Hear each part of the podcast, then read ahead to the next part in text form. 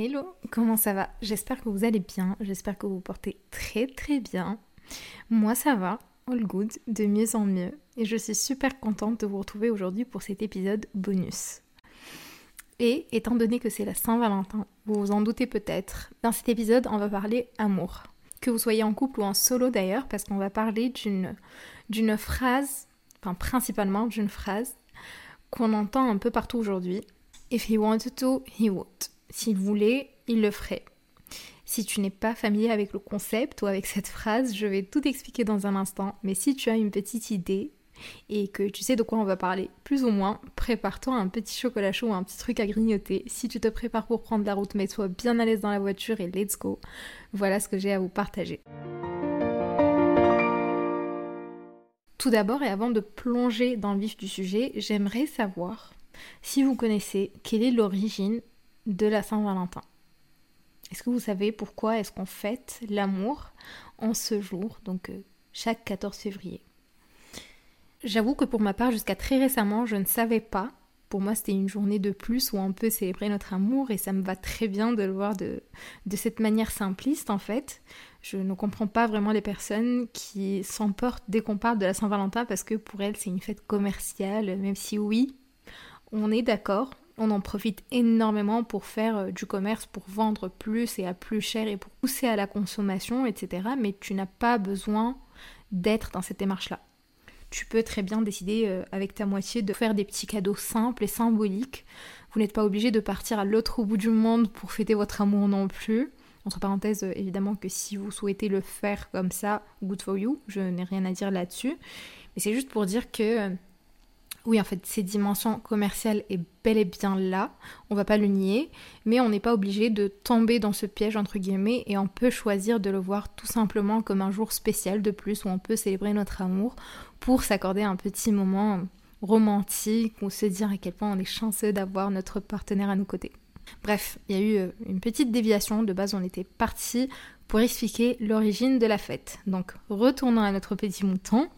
Pour les personnes qui ne savent pas, donc pourquoi est-ce qu'on fête la Saint-Valentin aujourd'hui? Sachez que, euh, bon déjà il y a plusieurs légendes, mais la plus célèbre raconte que euh, un prêtre nommé Valentin a été exécuté le 14 février sous le règne de l'empereur Claude II parce qu'il lui avait désobéi.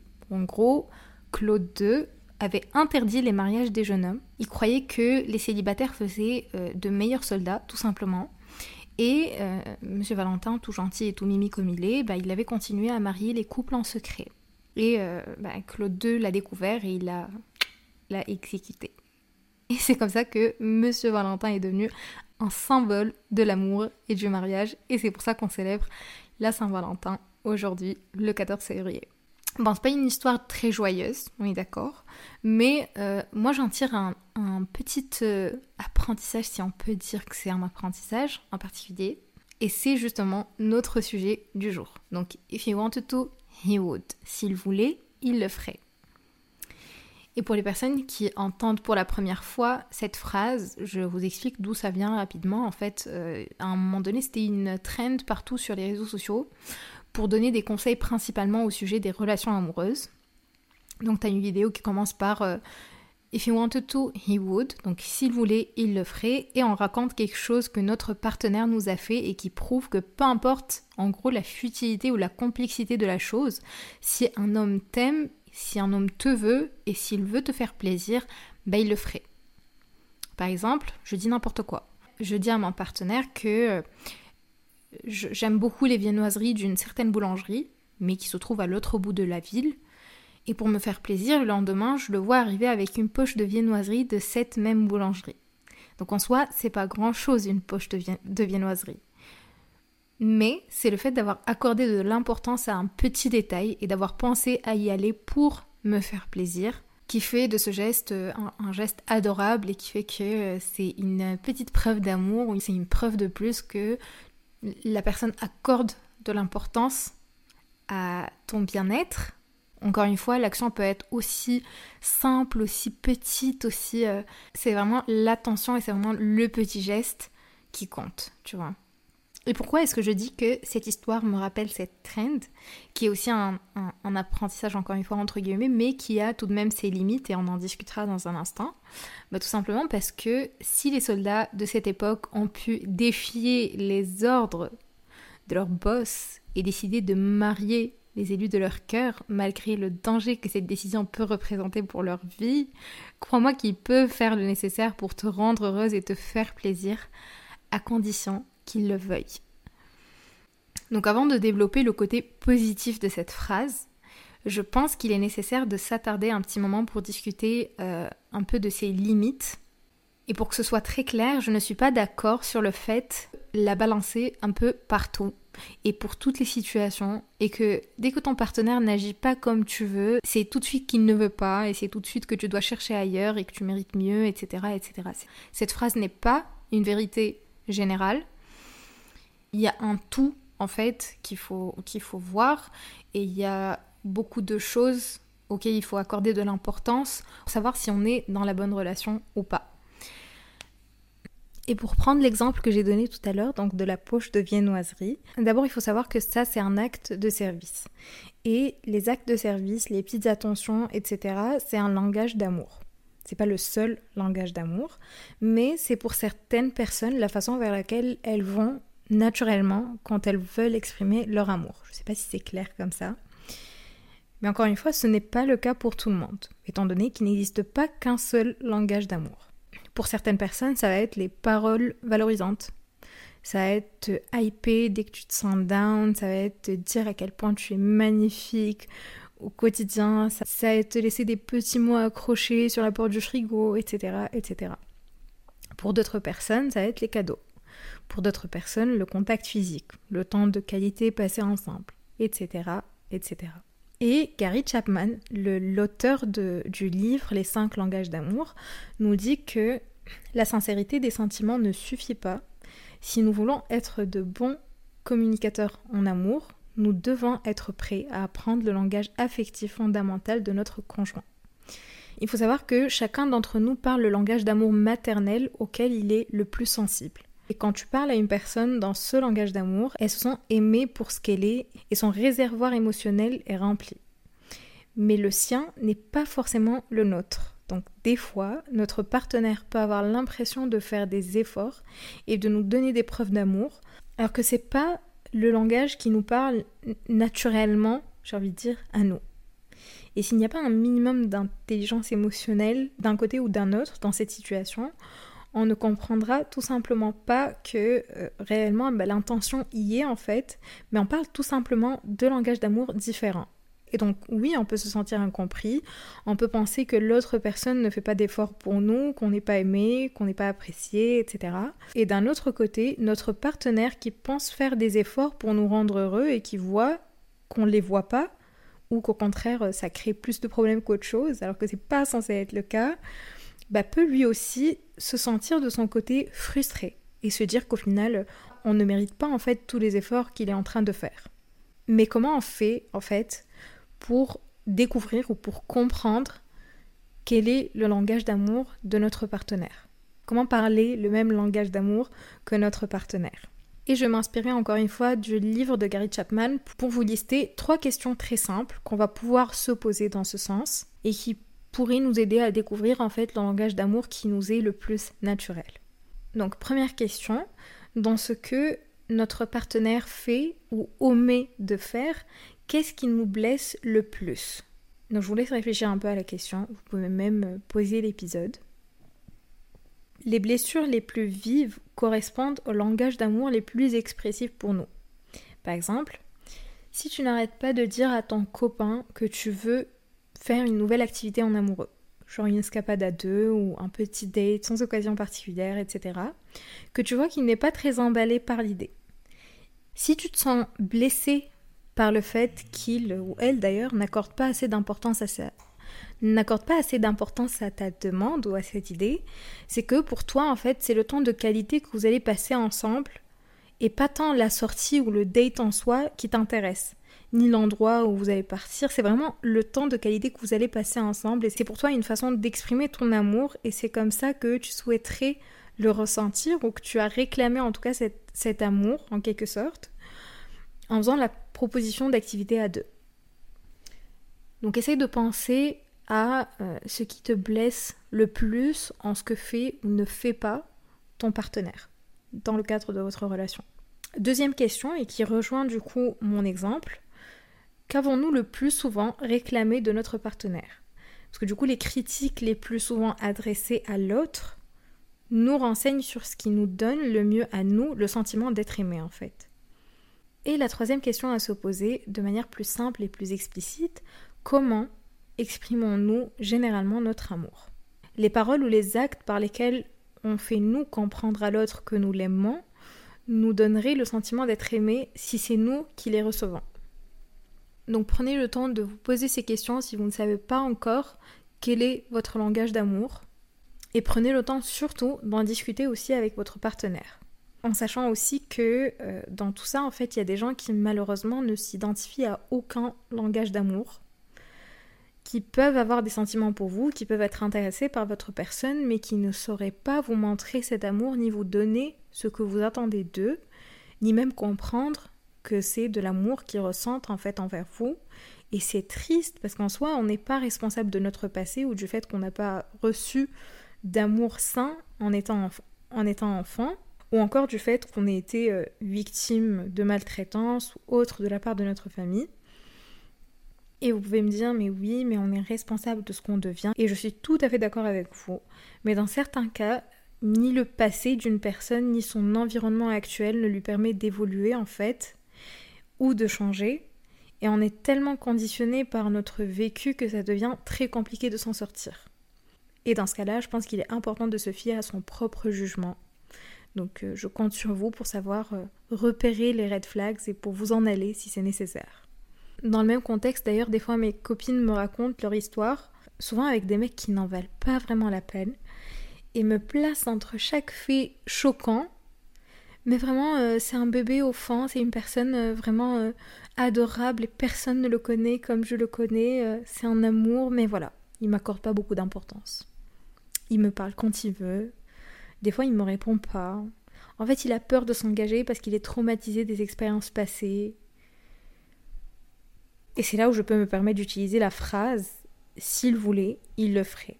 If he wanted to, he would.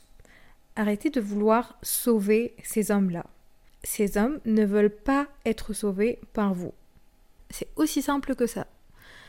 Votre relation peut s'arrêter aujourd'hui, une relation où il ne se donnait qu'à 10%, 20%, où il ne t'accordait pas assez d'importance, où euh, il n'était pas présent pour toi, etc. Et demain, il peut rencontrer une personne et c'est la personne pour lui et il va se donner à 100%. Et il va être exactement dans les mêmes conditions où il a été avec toi. Rien ne va changer, ni sa situation financière, ni sa situation euh, familiale, rien ne va changer. Mais ce sera juste la personne qui va lui convenir. Et c'est comme ça si tu es la bonne personne pour lui, il fera tout pour te le montrer et pour te le faire comprendre. Et s'il est une bonne personne pour toi, tu verras toutes les preuves sans devoir même les chercher en fait. Vraiment ça je peux le dire avec beaucoup de certitude, un homme qui te veut réellement va te le faire comprendre et ne prendra jamais le risque de te perdre, entre guillemets. Même si on en a déjà discuté dans un autre épisode, on ne perd personne parce qu'on ne possède personne, mais vous avez compris ce que je veux dire par là. Une personne qui se soucie de ton bonheur, qui veut faire sa vie avec toi, crois-moi qu'elle te le fera comprendre, peu importe les circonstances. Et si tu as un doute, au pire des cas, communique tes pensées clairement et sincèrement. Et prends la réponse que la personne te donne telle qu'elle est. Do not sugarcoat it. N'essaye pas de tourner euh, la réponse dans ton sens pour te donner de faux espoirs. Si tu dis à une personne écoute, tu veux qu'on soit ensemble ou pas? Et qu'on commence à te parler chinois, sans te donner de réponse concrète, it's not it, c'est pas ça. Ne cherche pas plus loin, franchement, pars en toute sérénité. Tu sais ce que tu vaux, tu sais ce que tu mérites. La bonne personne viendra au bon moment. Tu n'auras même pas à chercher cette relation en fait. Il y a une phrase que j'ai lue la dernière fois et qui m'a vraiment marquée. Chaque minute passée avec la mauvaise personne est une minute de moins que tu vas passer avec la bonne personne. Et je sais que ces décisions ne sont pas évidentes à prendre, Et je sais que c'est beaucoup plus facile à dire qu'à faire. Croyez-moi, j'en suis parfaitement consciente. Et je suis passée par là. Et aujourd'hui, je n'ai absolument aucun regret. Je suis même reconnaissante d'avoir vécu les relations et les déceptions que j'ai vécues. D'une part parce que euh, sans ces expériences, jamais je n'aurais pris la décision de passer euh, autant de temps en solo, de mieux me découvrir et de me donner l'amour que j'ai toujours cherché chez les autres. Et d'autre part parce que ces expériences nous permettent de le savoir en fait quand on rencontre la bonne personne pour nous. Et c'est là qu'on arrive au moment où je donne un conseil personnel à l'un d'entre vous. Et la question du jour est justement de savoir comment est-ce qu'on sait quand c'est la bonne personne. Alors déjà pour moi, il ne s'agit pas d'être la bonne personne pour toi, mais que vous soyez ensemble les meilleurs partenaires l'un pour l'autre. Premier principe fondamental. C'est des efforts des deux côtés et c'est un travail continu ensemble, main dans la main, pour construire une relation saine et durable. Et je t'invite d'ailleurs dans ce sens à écouter l'épisode Suis-je prêt? Pour une relation saine et l'épisode Les ingrédients parfaits pour une relation vouée à l'échec. Ça pourrait t'intéresser.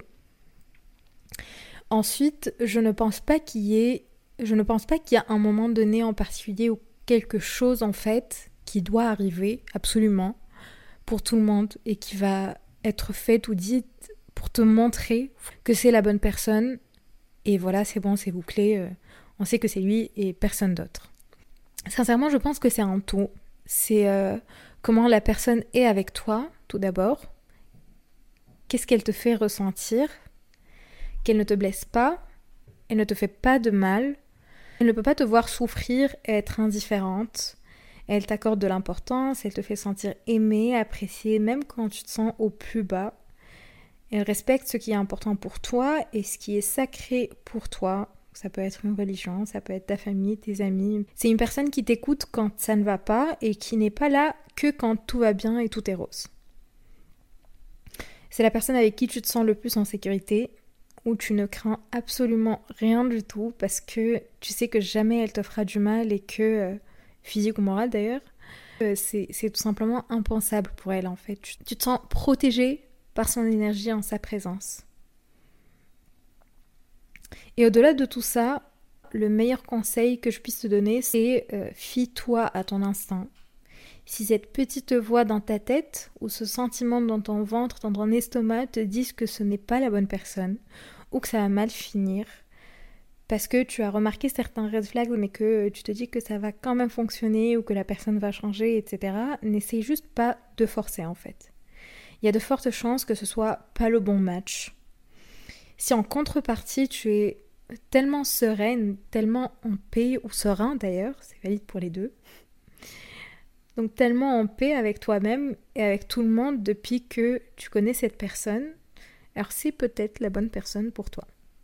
Et n'oublie pas que l'amour n'est pas suffisant pour réussir une relation.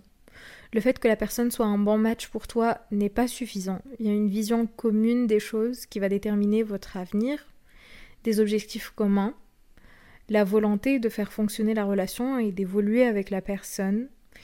Il y a une communication efficace, une compréhension mutuelle des besoins de l'autre, même dans les moments les plus critiques et surtout dans les moments les plus critiques. C'est tout ça en fait une relation et c'est tout ça qui fait que ça va fonctionner ou pas et qui fait que, euh, in fine, en fait, cette personne c'est la bonne pour toi ou pas. Moi, le conseil que j'aime donner, c'est essaye de chercher la personne qui fera un bon partenaire de vie, un bon père pour tes enfants ou une bonne mère pour tes enfants. L'éducation et les valeurs fondamentales sont extrêmement importantes. Et quand tu auras trouvé cette personne, faites de votre mieux toujours pour faire de votre relation une belle histoire d'amour et pour créer ensemble le futur dont vous rêvez tous les deux. Et si tu penses être en ce moment dans une relation où bah, la personne, tu sens qu'elle ne veut tout simplement pas en fait, que c'est pas aussi important pour elle. Essaye de prendre du recul, prends un petit moment pour savoir si cette relation te convient, si cette relation te convient toujours, si euh, tu n'as pas envie de plus, si quand tu parles avec cette personne de vouloir plus, tu as une personne réceptive en face qui te comprend, une personne qui est malheureusement juste en fait euh, submergée par la vie en ce moment, mais euh, qui accorde de l'importance à ta personne et à votre relation et qui, tu sais qu'elle fera des efforts, c'est juste une mauvaise passe, ou si tu as une personne qui euh, s'en fiche en fait. Et demande-toi toujours, est-ce que cette relation me convient?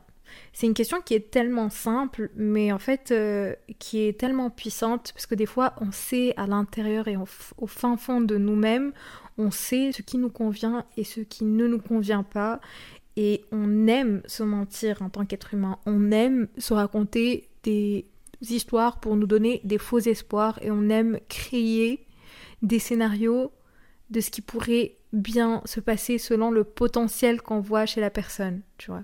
Alors que, en fait, euh, il faut arrêter à un moment donné de voir les personnes pour euh, ce qu'elles pourraient devenir, ce qu'elles pourraient être.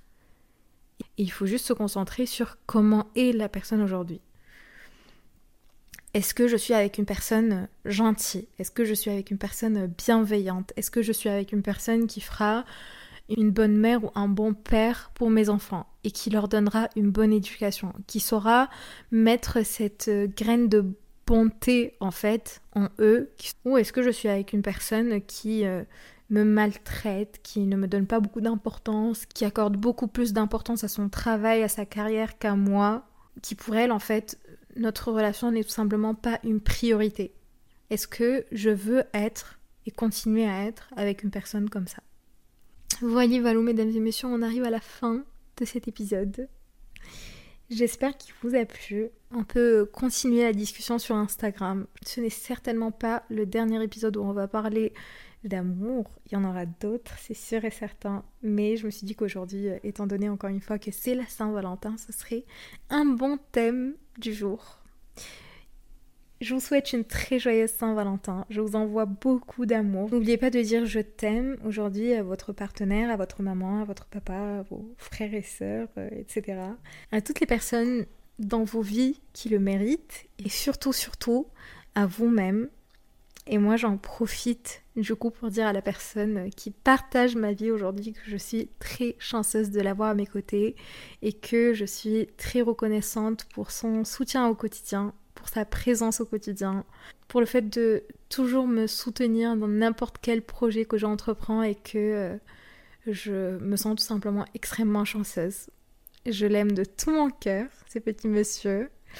Et euh, je nous souhaite et je vous souhaite à tous d'avoir un amour aussi sain, aussi pur et aussi sincère.